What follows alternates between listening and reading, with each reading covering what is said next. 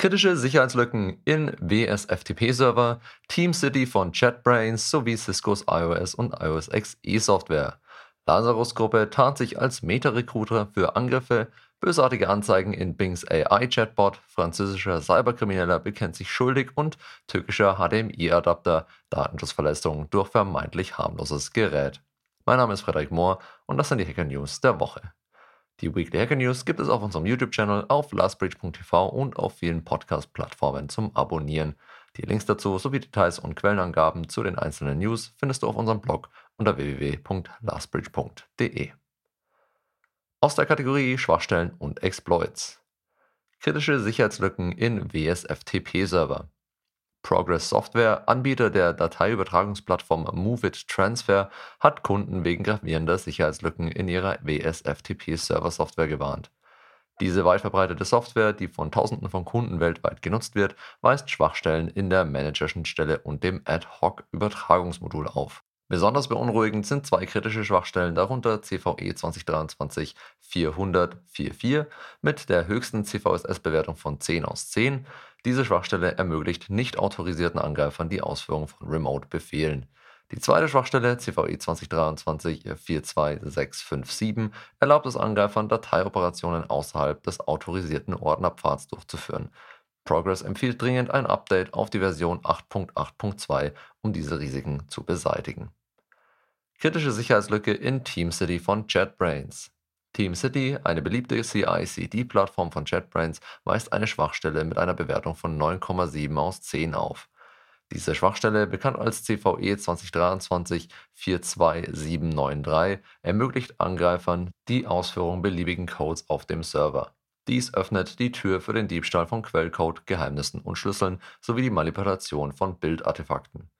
JetBrains hat bereits reagiert und die Schwachstelle in TeamCity Version 2023.05.4 behoben.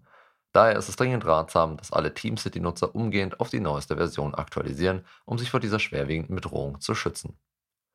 Cisco warnt vor Sicherheitslücken in iOS und iOS XE Software. Cisco warnt vor Angriffen auf eine mittelschwere Sicherheitslücke mit der CVE-Bezeichnung 2023-20109 in seiner iOS und iOS XE-Software, die bei aktivierten GDUI oder GEIC-V2-Protokoll auftreten kann.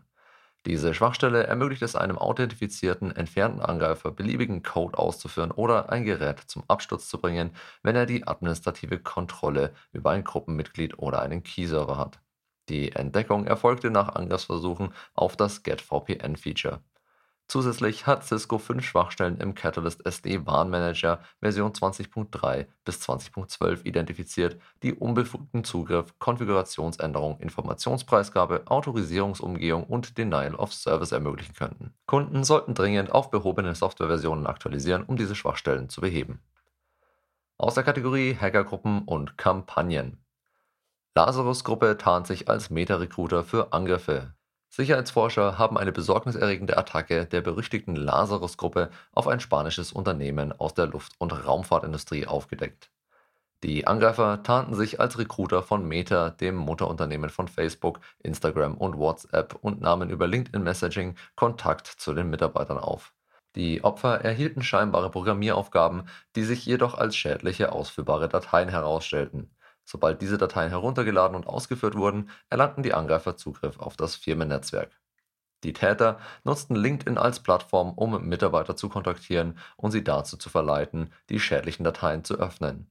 Es wurden zudem vier verschiedene Methoden zur Durchführung schädlicher Aktionen identifiziert. Zur Verschleierung ihrer Aktivitäten verwendeten die Angreifer die Backdoor Lightless Can. Es besteht eine hohe Wahrscheinlichkeit, dass dieser Angriff der Lazarus-Gruppe zuzuschreiben ist, einer Gruppe, die sich auf Cyberspionage spezialisiert hat. Bösartige Anzeigen in Bings AI-Chatbot. In einem aktuellen Bericht wurde auf bösartige Werbung in Microsofts neuer KI-Suchmaschine Bing Chat hingewiesen. Dieses System wird von OpenAIs GPT-4 betrieben und stellt eine ernsthafte Konkurrenz zu Google dar. Um Einnahmen zu generieren, hat Microsoft Anzeigen in Bing Chat integriert. Diese Anzeigen bergen jedoch Risiken, da Benutzer, die nach Software suchen, auf bösartige Websites gelockt werden können, die Malware direkt aus dem Chat installieren. Bing Chat ermöglicht Text- und Bildsuchen und kann Anzeigen auf verschiedene Arten einfügen. Beispielsweise wird beim Bewegen des Mauszeigers über einen Link oft zuerst eine Anzeige angezeigt, gefolgt vom organischen Suchergebnis. Dies könnte dazu führen, dass Benutzer versehentlich auf die Anzeige klicken. Ein besorgniserregendes Beispiel zeigt, wie Benutzer, die nach Advanced IP-Scanner suchen, auf eine gefährliche Webseite umgeleitet werden. Die gefälschte Seite erkennt echte Benutzer und leitet sie auf eine gefälschte Webseite um, die der echten Seite ähnelt. Opfer werden dann aufgefordert, schädliche Software herunterzuladen. Bedrohungsakteure nutzen diese Methode weiterhin, um Benutzer auf bösartige Websites umzuleiten. In einem Fall wurde das Anzeigekonto eines legitimen Unternehmens gehackt, um zwei bösartige Anzeigen zu erstellen aus der Kategorie Wirtschaft, Politik und Kultur. Französischer Cyberkrimineller bekennt sich schuldig.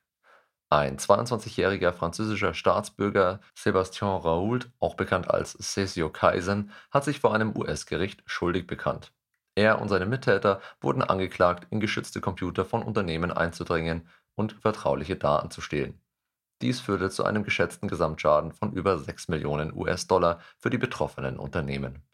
Raoult und seine Mitverschwörer nutzten betrügerische Methoden wie gefälschte Login-Seiten und Phishing-E-Mails, um Zugangsdaten von Opfern zu erlangen. Anschließend veröffentlichten sie gestohlene Daten auf Darknet-Foren und erpressten Lösegelder von den Opfern. Raoult erwartet eine Höchststrafe von 27 Jahren für Betrug und zusätzlich zwei Jahre Haft für schweren Identitätsdiebstahl. Türkischer HDMI-Adapter. Datenschutzverletzung durch vermeintlich harmloses Gerät.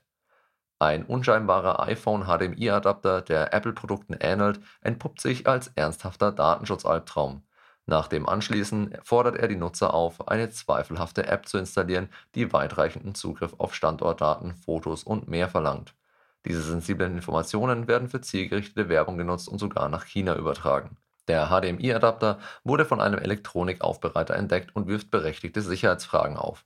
Obwohl er nicht eindeutig schädlich ist, verdeutlicht er das Risiko solcher Geräte, die in unsere Privatsphäre eindringen können. Der Test hat gezeigt, dass die App die Nutzer mit unerwünschter Werbung bombardiert und dabei umfassende Datenschutzrechte einfordert. Die Verbindung zu Amazon unterstreicht die Wichtigkeit von Vorsichtsmaßnahmen beim Online-Shopping. Dieser Vorfall sollte als Warnung dienen, wie wichtig es ist, unbekannte Geräte und Apps kritisch zu hinterfragen und die Privatsphäre zu schützen. Das war's für diese Woche. Die Weekly Hacker News gibt es auf unserem YouTube-Channel und auf diversen Podcast-Plattformen zum Abonnieren. Die Details und Quellenangaben zu den einzelnen News kannst du wie immer auf unserem Blog unter www.lastbridge.de nachlesen. Danke fürs Zuhören und bis zum nächsten Mal. Stay safe.